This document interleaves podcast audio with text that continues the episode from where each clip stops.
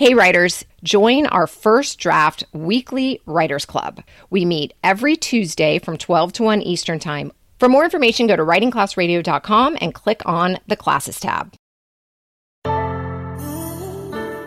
I'm Allison Langer. I'm Xaire. I'm Andrea Askowitz, and this is Writing Class Radio. You'll hear true personal stories and learn about how to write your own stories. Together, we produce this podcast which is equal parts heart and art. By heart, we mean the truth in a story. By art, we mean the craft of writing. No matter what's going on in our lives, writing class is where we tell the truth. It's where we work out our shit. Yeah. Never gets old. I know. Yeah. There's no place in the world like writing class, and we want to bring you in.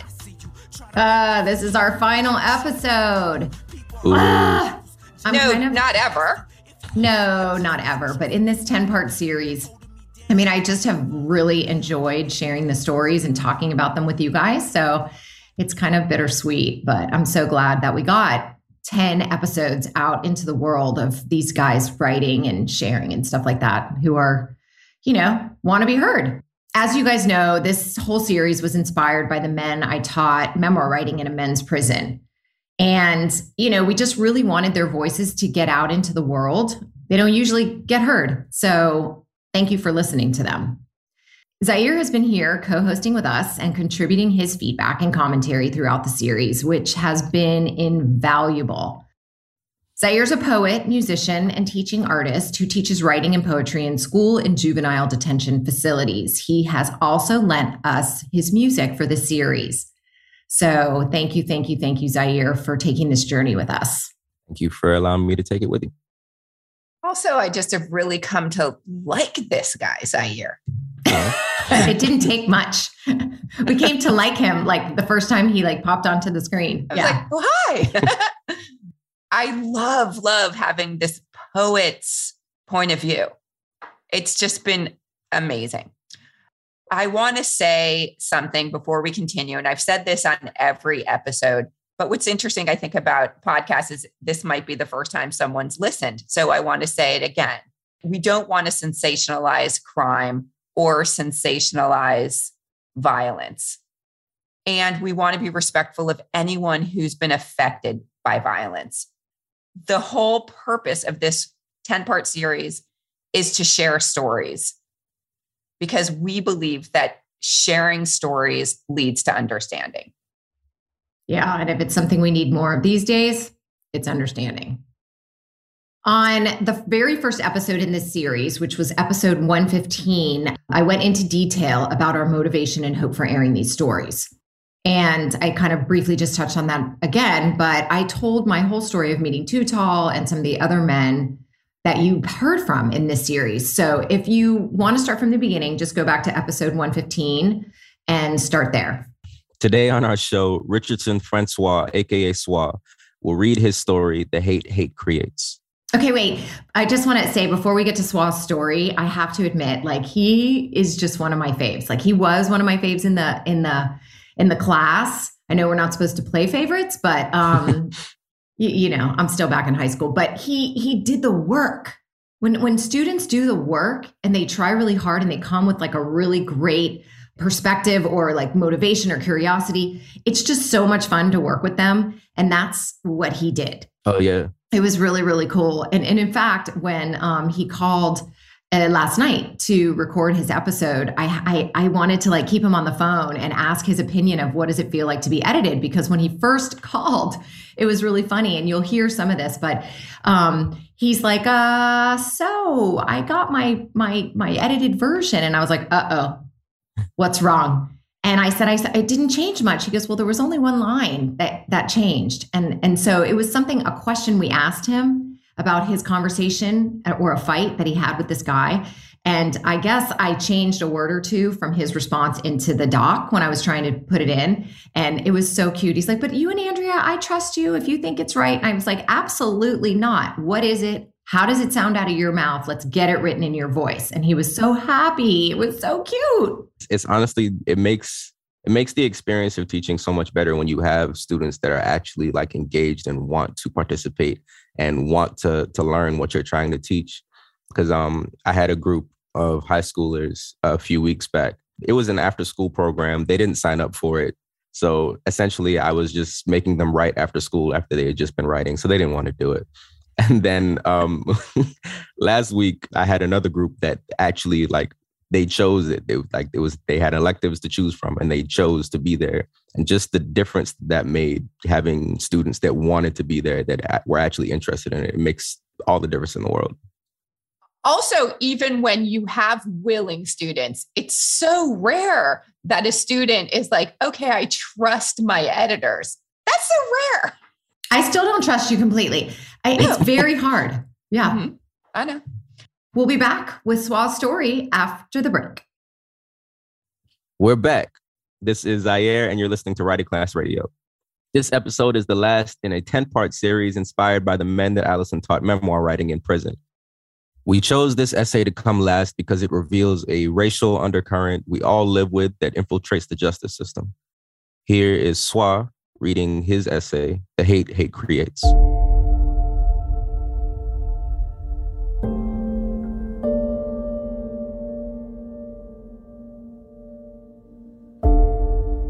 Brother and I migrated from Haiti to the United States in 1985. He was 11 and I was 7. Our family resided in a little Haiti neighborhood in Miami. To use the phrase culture shock lacks the required expressive emphasis to describe most of my experiences.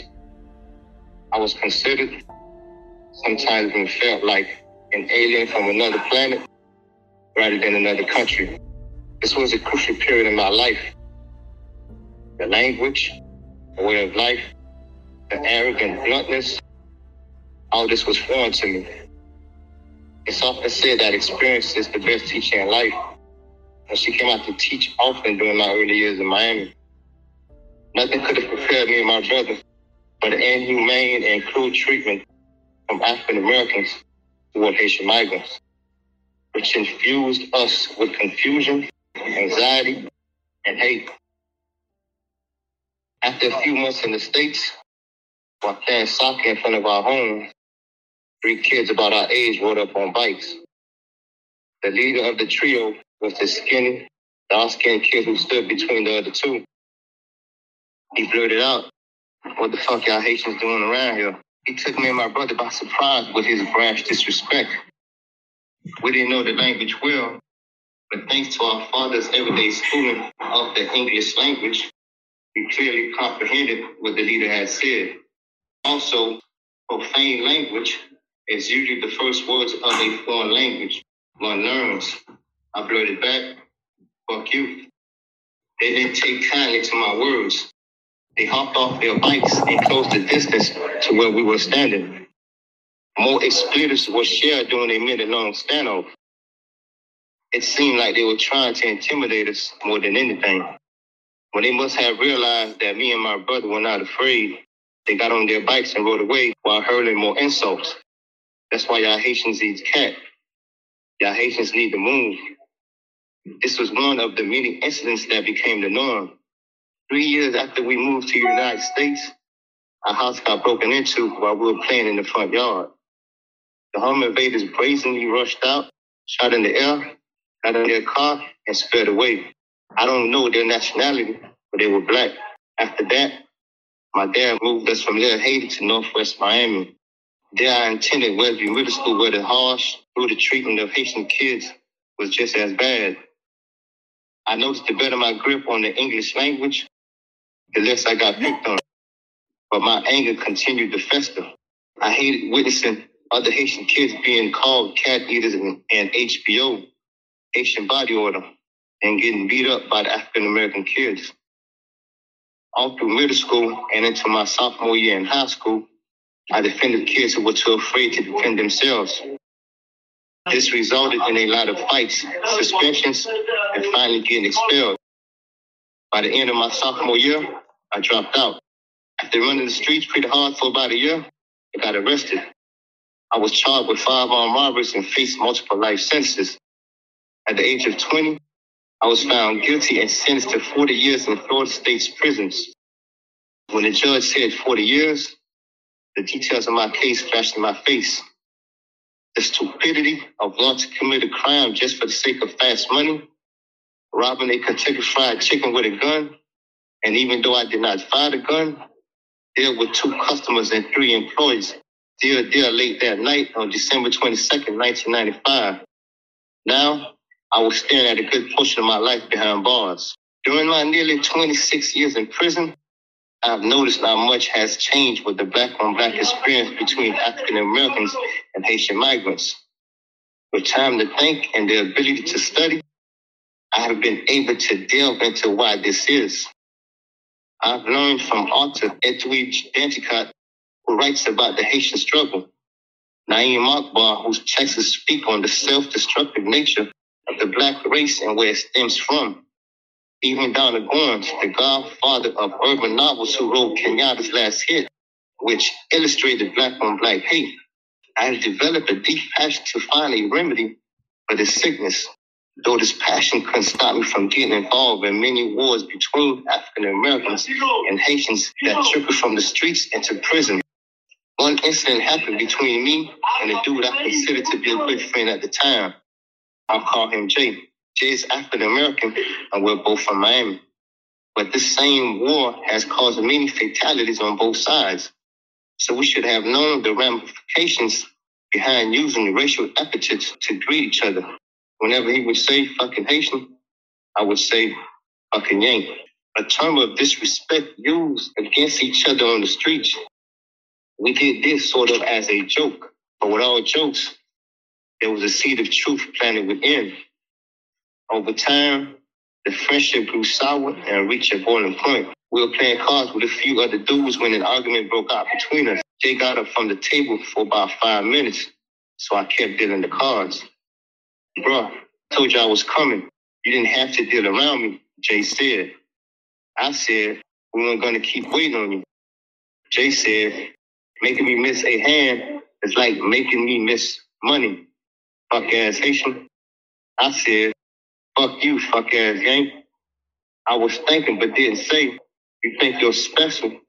Just expect everyone to wait for you. You think you're better than blacks that are not born from this country. That's when he caught me with an unexpected blow that split my bottom lip and had me bleeding.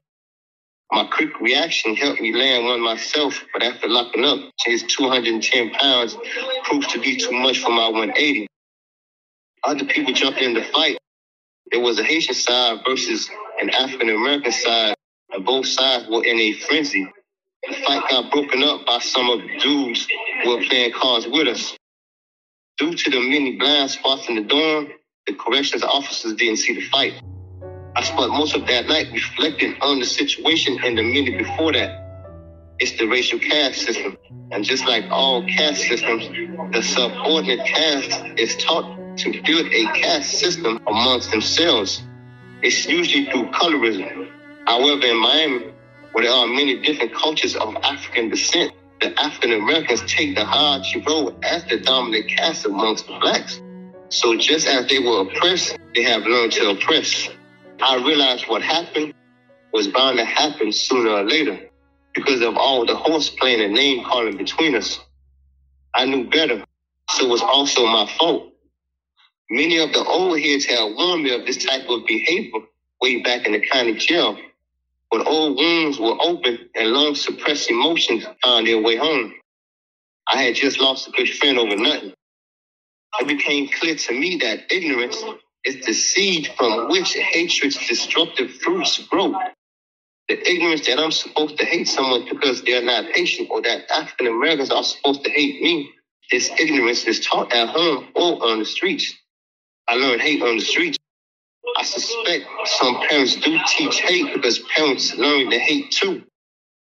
According to an article I read in Ebony magazine several years ago, most people of African descent suffer from post-traumatic slave syndrome, a psychological disorder that is a product of the slave and master dynamic, the malice, the poverty, and inhumane nature that existed in the minds and members of the slave masters permeated the minds and members of the slaves.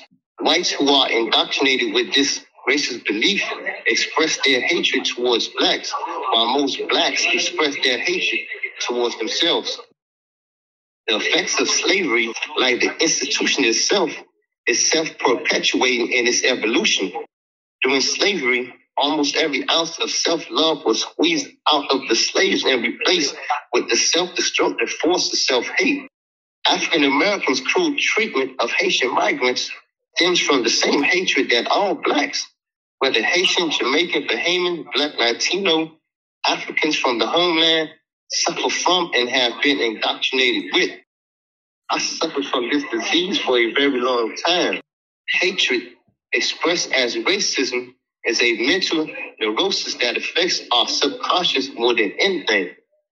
Racism is a mental illness characterized by severe distortion of thoughts, perceptions, and feelings.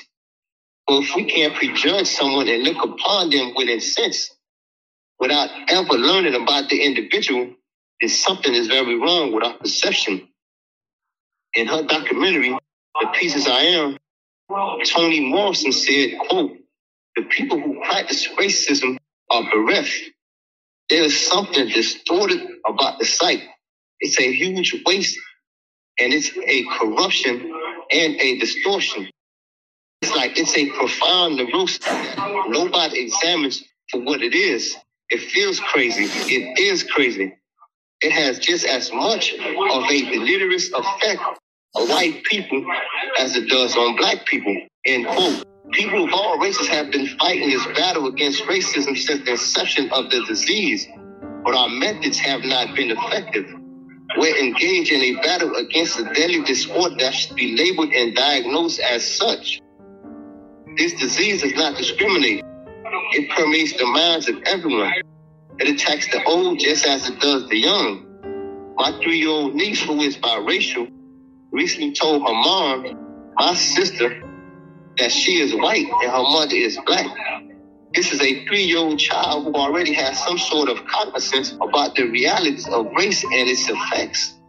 Angela Davis says we have to talk about liberating minds as well as liberating society. And I'll say it's impossible for us to liberate society if we don't first liberate our minds of this deadly disease. It took being locked up for me to realize the healing and the change starts with me.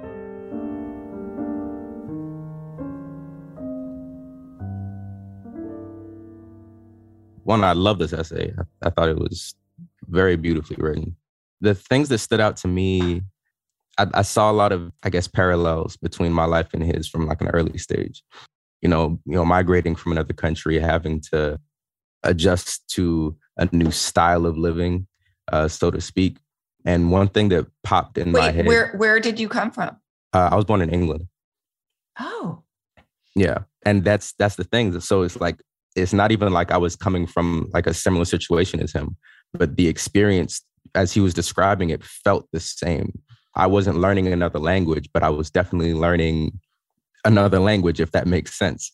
Trying to adjust to how people talk here, you know, different colloquialisms. how old were you?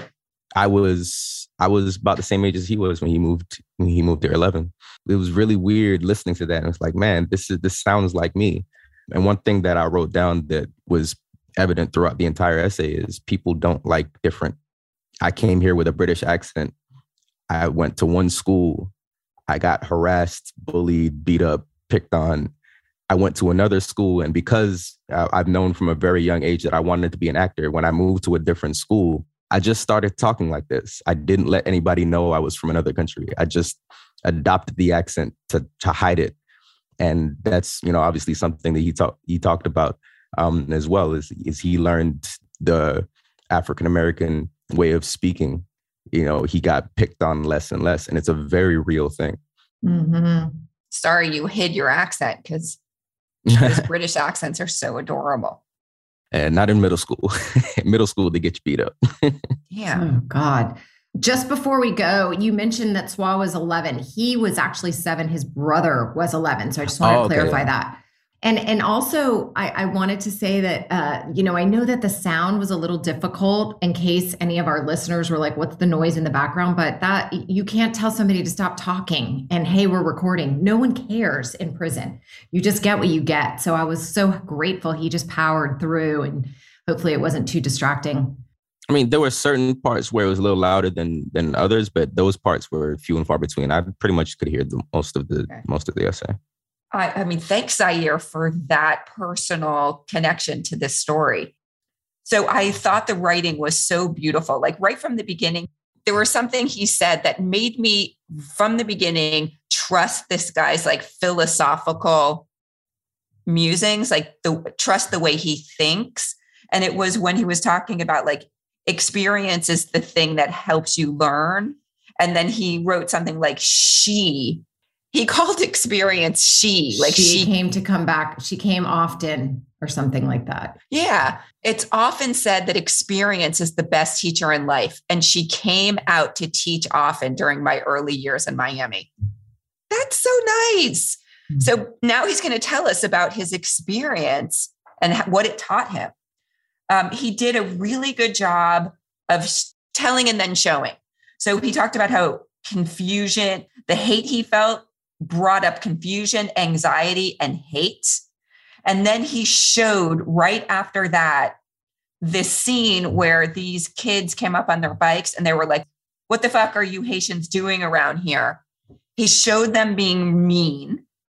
And then he got, and this was something that I asked for in the edits. I wanted to really see what African Americans thought of Haitians and the part about like Haitians eat cat, I was like, what?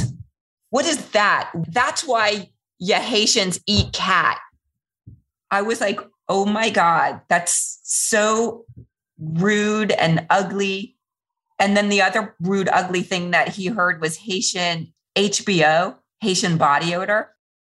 I mean, it was awful to hear these things, but it gave me a really good sense of what kind of hate this narrator was experiencing. So I, I thought that was really well done.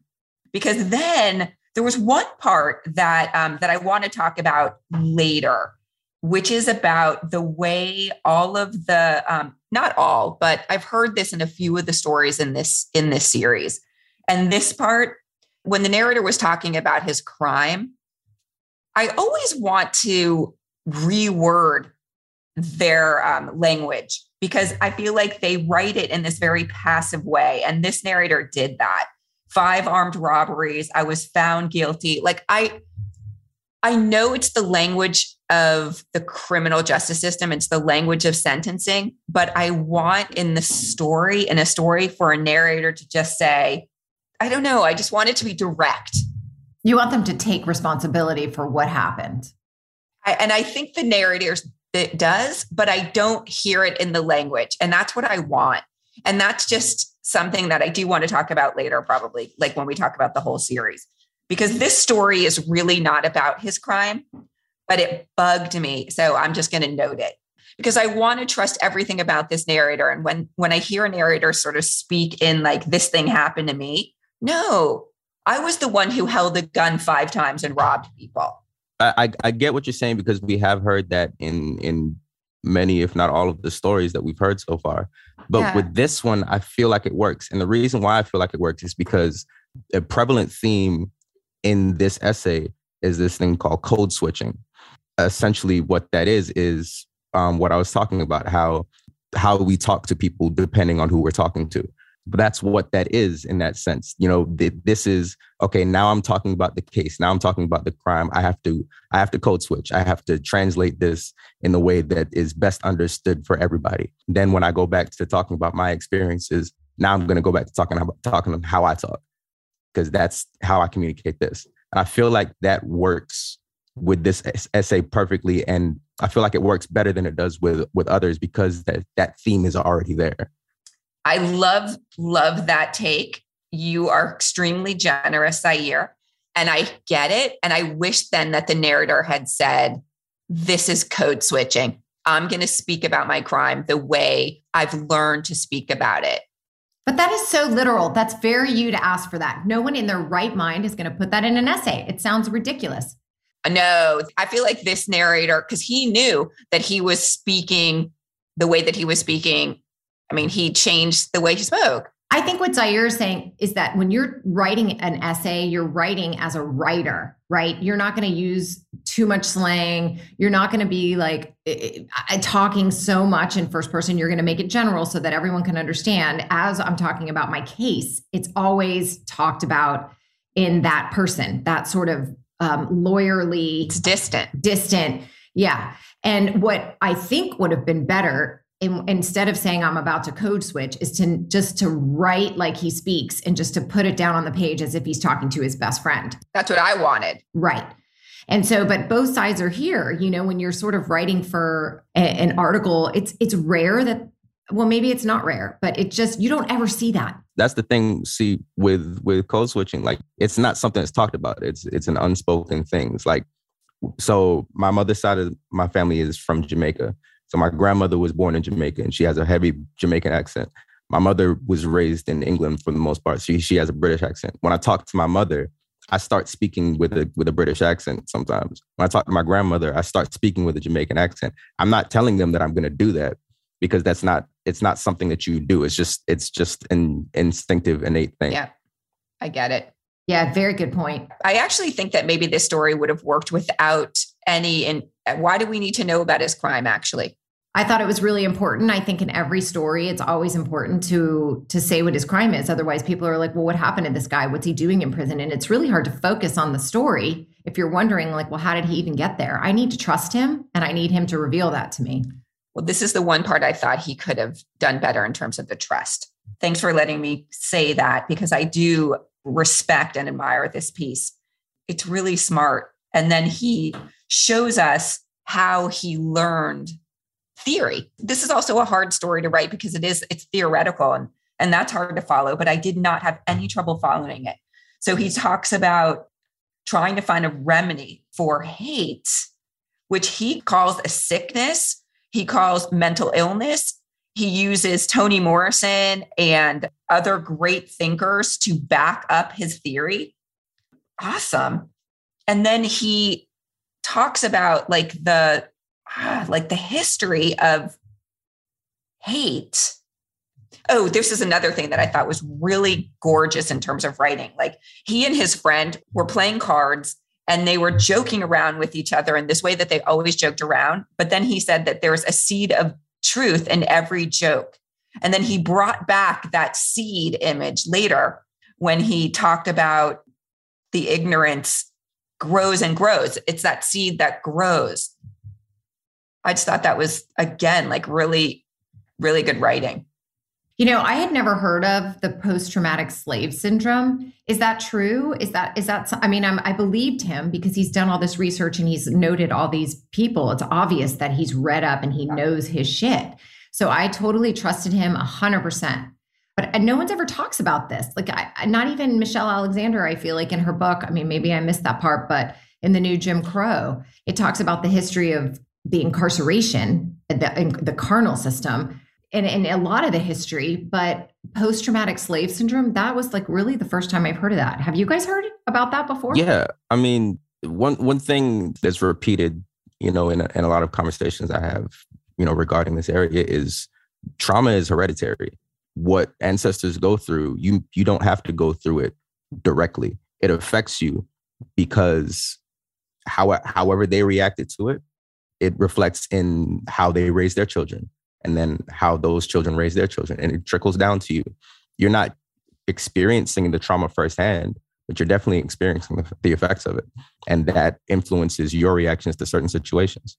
I've never heard the term post-traumatic slave syndrome but i agree with Xaire and i understand the evolution or the like the way that trauma is born into your cells and this narrator used the three year old already wanted to be white. I mean, that was a, a very excellent way to show the effects of how racism goes, trickles down generation to generation. Well, did she want to be white or she just felt like she was white because I've got that she was choosing to be white. What did you get, Xaire? Let me see. Is that it right there? Three year old niece who is biracial recently told her mom that she is white and her mother is black.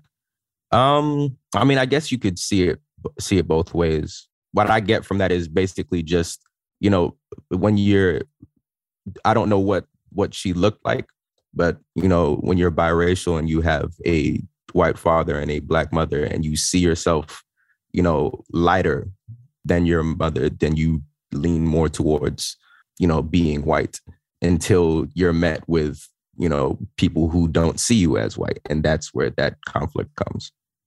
I mean, I find it really hard to believe that that three year old was choosing to be white because she knew, you know, maybe life would be easier or she would run into, I don't know. I mean, how do we know that? I, I'm pretty sure that's what the narrator intends. The next line is this is a three year old child who already has some sort of cognizance about the realities of race and its effects. I think he's projecting. It, it it may very well be projecting, but it also is very possible because I've I've literally seen it. um, you know, from that early of an age and even earlier, you know, people notice these things, especially children. Mm. Look, I, I don't want to make this about me at all, but um, but I will tell you that I've had this experience myself. Okay, so I am Jewish, and I don't even think of myself as Jewish at all. And then when I first met my wife, I went to her house, and she's Roman Catholic, and she had like big old crosses and statues of Mary and I literally felt scared. Why? I don't know. But I've thought about it a lot.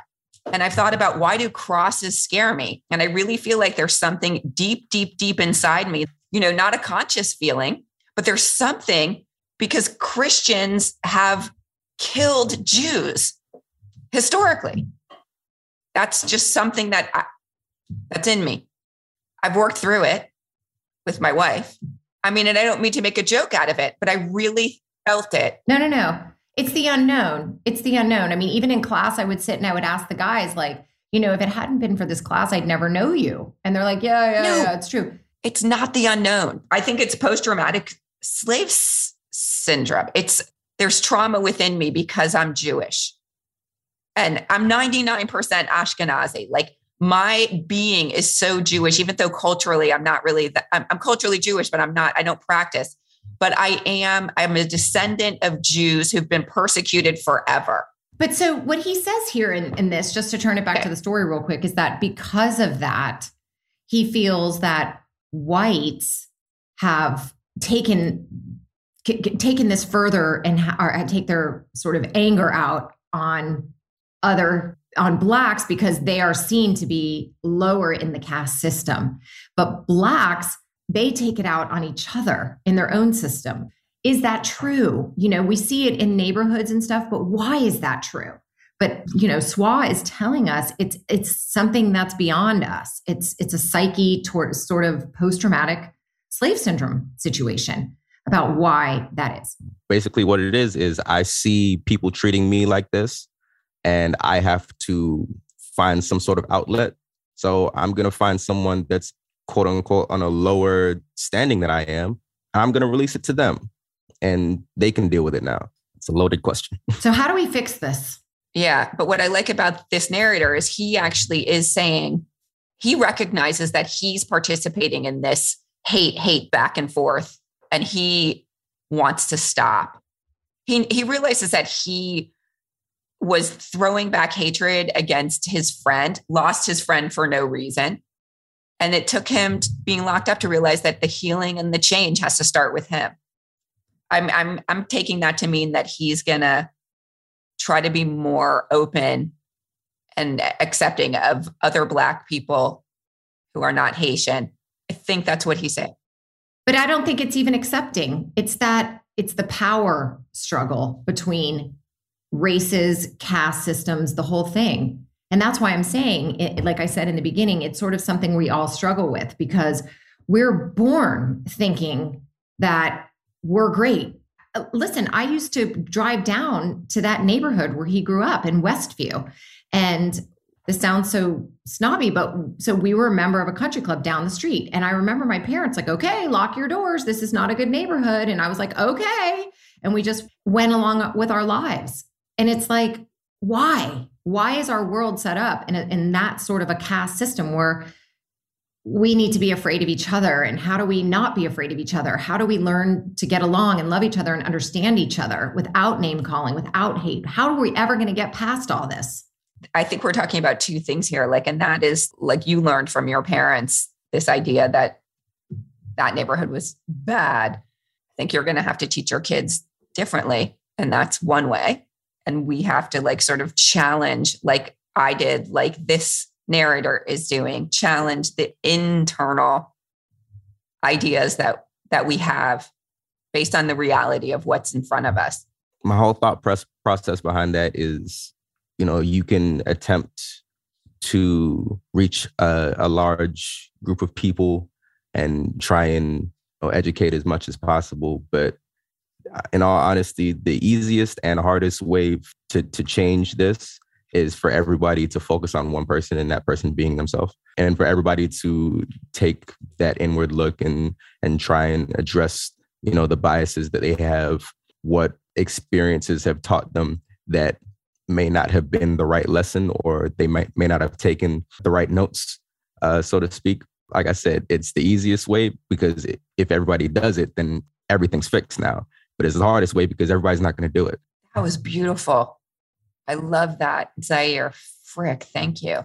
Can we talk really quickly about the questions you asked swa at the end? Yeah. I just wanted to ask you just to comment a little bit on the process of writing this because I, I just want our listeners to understand well what is it like working on an essay while you're incarcerated? Working on an essay while you're incarcerated first and foremost if it's your passion it's the joy you feel me just the process there's not many productiveness you know what i'm saying going on in prison you feel me and even me like for me for example i'm in a reentry dorm where there's supposed to be a lot of productiveness, but prison is prison. You know, even though when you have certain dorms, that's supposed to feel like as in inmates are held to a higher standard.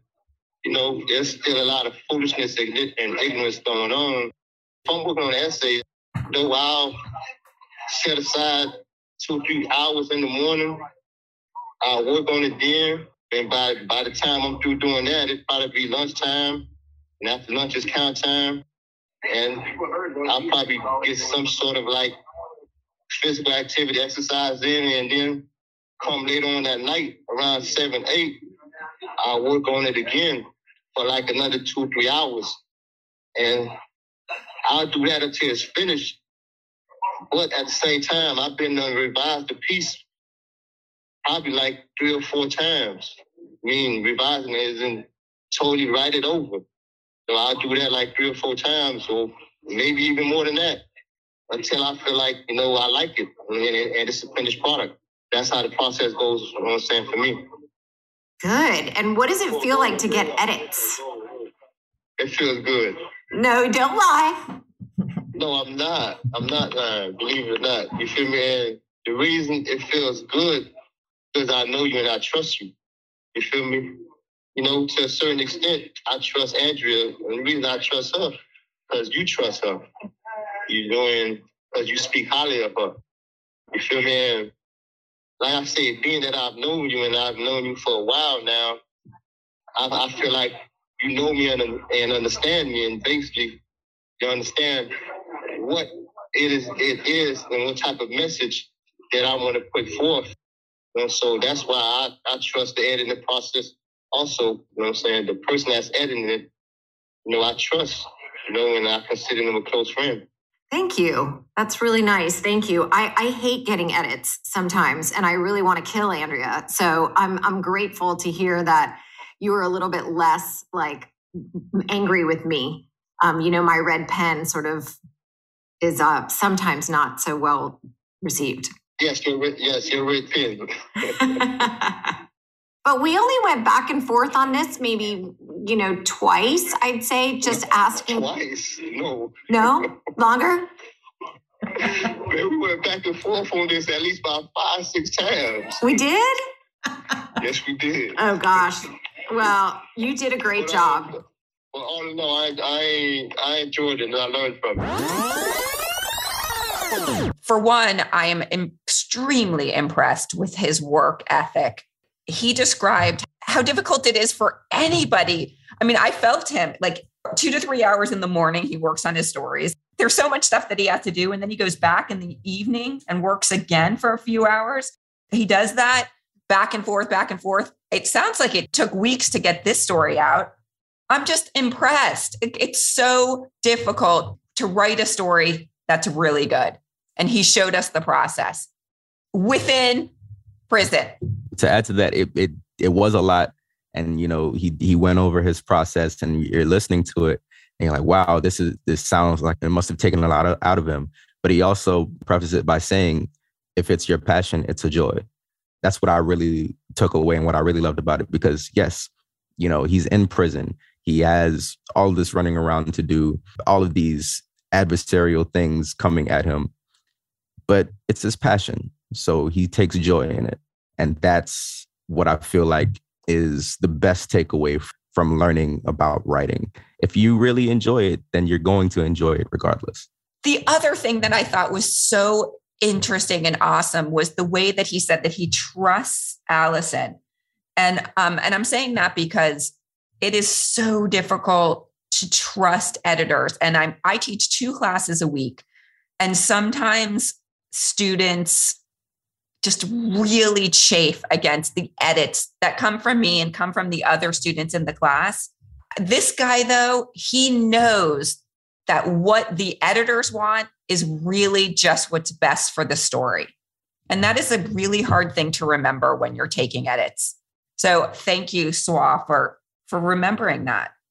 The other thing I wanted to mention was, and it's not just SWA, it's many of the guys in there, they want to rewrite everything and they, they they don't have computers, right? So they're not like, oh, let me move this around. It's constantly rewriting the tediousness of or tedium, whatever the word is, of re by hand. Yes, and the paper and the pen, and nothing is like, oh, let me go to Target and just get this for five cents. I mean, like everything costs a fortune.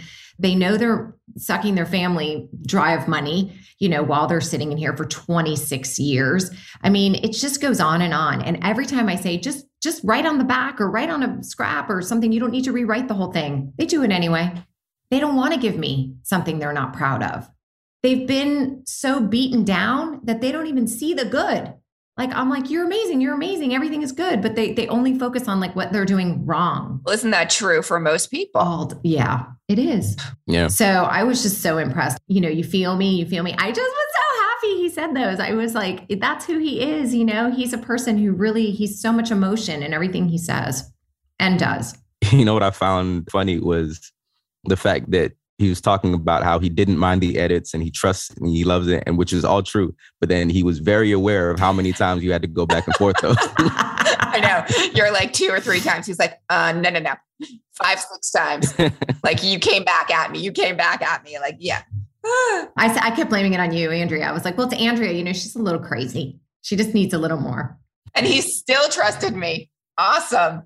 I wanted to ask you guys also, just since this is our last episode, maybe just a, a couple tidbits, just a few minutes, because I know this is probably going on too long, but like from beginning to end, what has this series taught you, or how have you changed because of hearing these stories and and you know hosting these these episodes?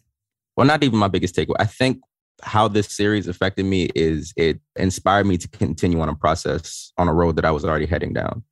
As we know, um, when we got started, we were talking a little bit about getting to know each other and how I mentioned, you know, working in juvenile facilities and whatnot, it was something that I had done, but it wasn't something that I was sure about continuing.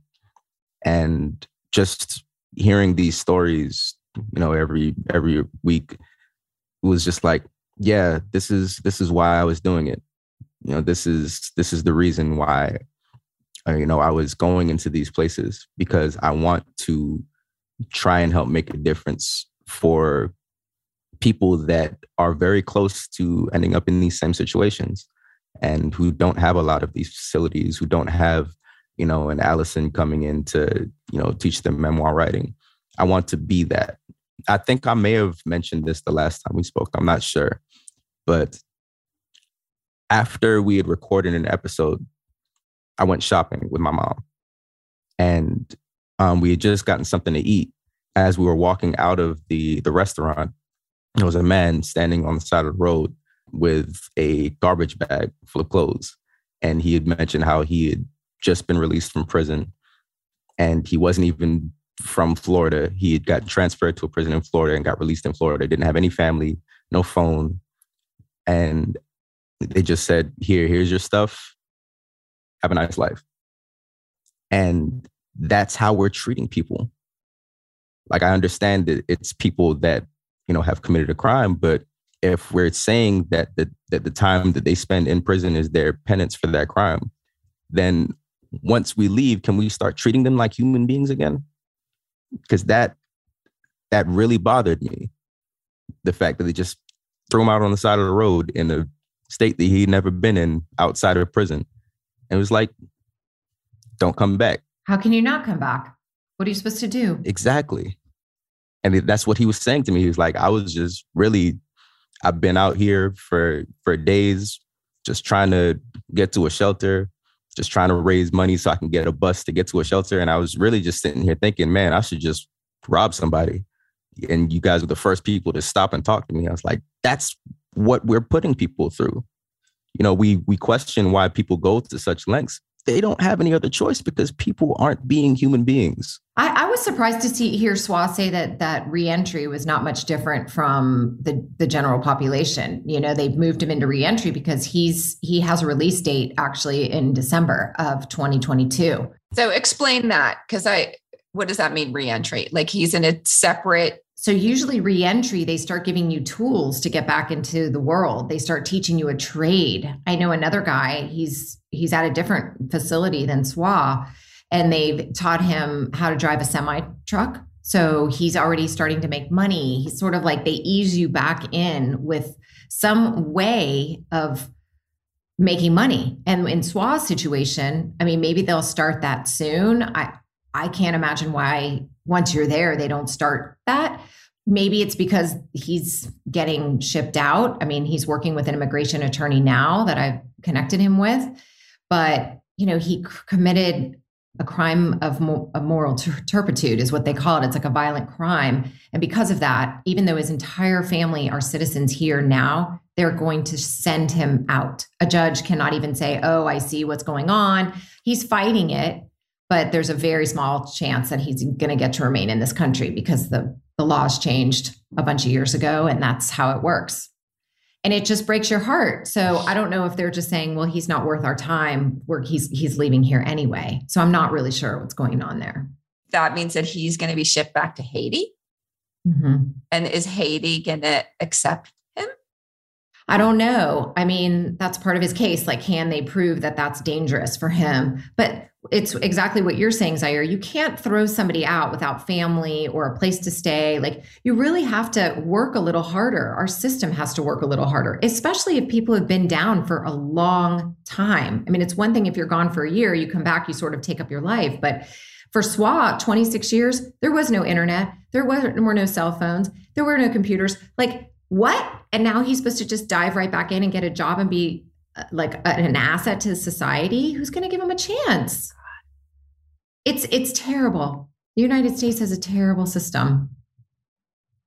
Well, one of the things that I've learned over the course of this 10 part series is how terrible the system is. I don't know how much I knew about it before, but like I've learned that there's 2 million people, 2 million in the United States prison system. Yeah.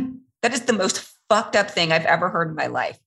And I've also learned that that sentences in the United States are way too long compared to other countries like the Netherlands like their Norway their 4 years is their you know average or supposedly Norway has the best system only like the worst crimes in the whole wide world are 20 years. Like you would never that it, this is that's the like minimum around here.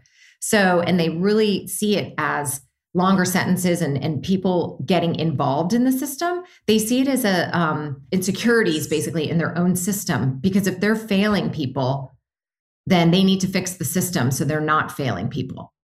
That's so beautiful. That is not the way the united states. So i'm and they help you. While you're in prison they teach you they train you they give you classes they make you they your rehabilitation is a thing where they really try to get you back into society as a, a, mentally strong and stable person. And in this country, they beat you down until by the time you get out, good luck to you. Right. So I have learned that in this country, prison is an extension of slavery. I've learned that it's totally racist. It's ugly. It's uh, it's a business. It's an enormous, enormous, horrible problem. I don't know that there's much positive spin that I could put on that after that. But I have learned that there are people like Allison who are going to do things like raise a ton of money to help a, a prisoner, a person, a friend of hers, one of our students, get a lawyer so that he can get out.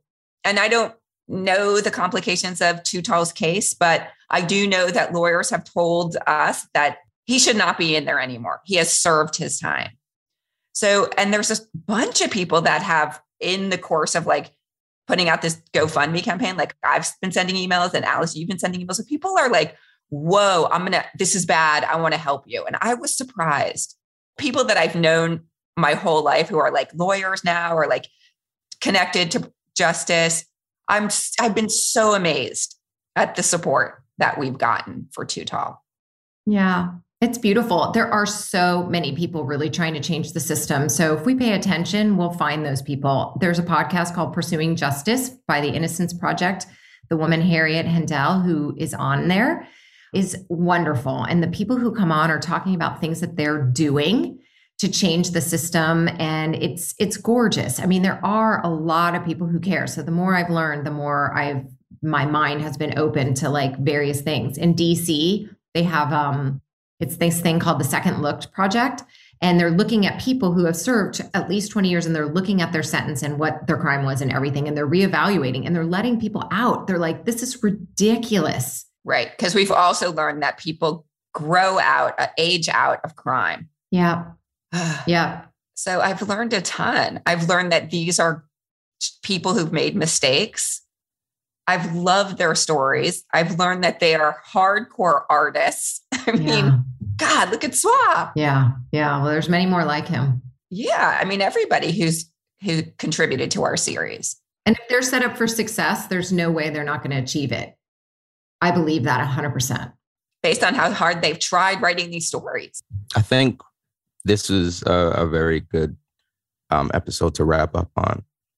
Um, I feel like it encompassed everything that we've gone over throughout the throughout the series. One thing uh, I wanted to mention, I'm not, I don't have the quote exactly because I picked up on it late from Swa's uh, essay when he says, um, "Ignorance is the seed from which hate grows." I feel like that that is, in a sense, what this is all about. Ignorance of what these prisoners are going through, ignorance of how life in prison affects them, ignorance of how life before prison got them there. you know, ignorance of how, you know, the justice system isn't really a system about justice sometimes. I feel like when when we tackle that ignorance with things like, you know, writing class radio, with um, different organizations or whatever it is that's meant to educate, when we tackle that ignorance and when we, you know, expel some of that ignorance, that's when, you know, we were able to create some of that change that we're looking for.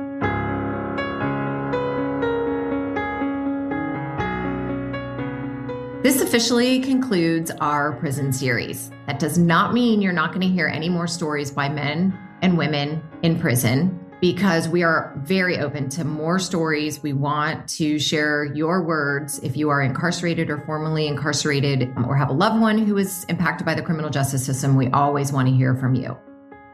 Thank you, Richardson Swa, for sharing your story. Thank you for listening.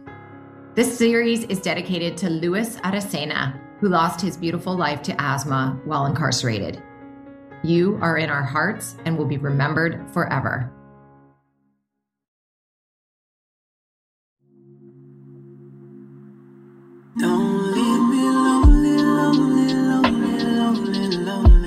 Writing Class Radio is produced by Allison Langer, Xaire, me, Andrea Askowitz, and by Matt Cundill, Evan Surminski, and Courtney Fox at the Sound Off Media Company.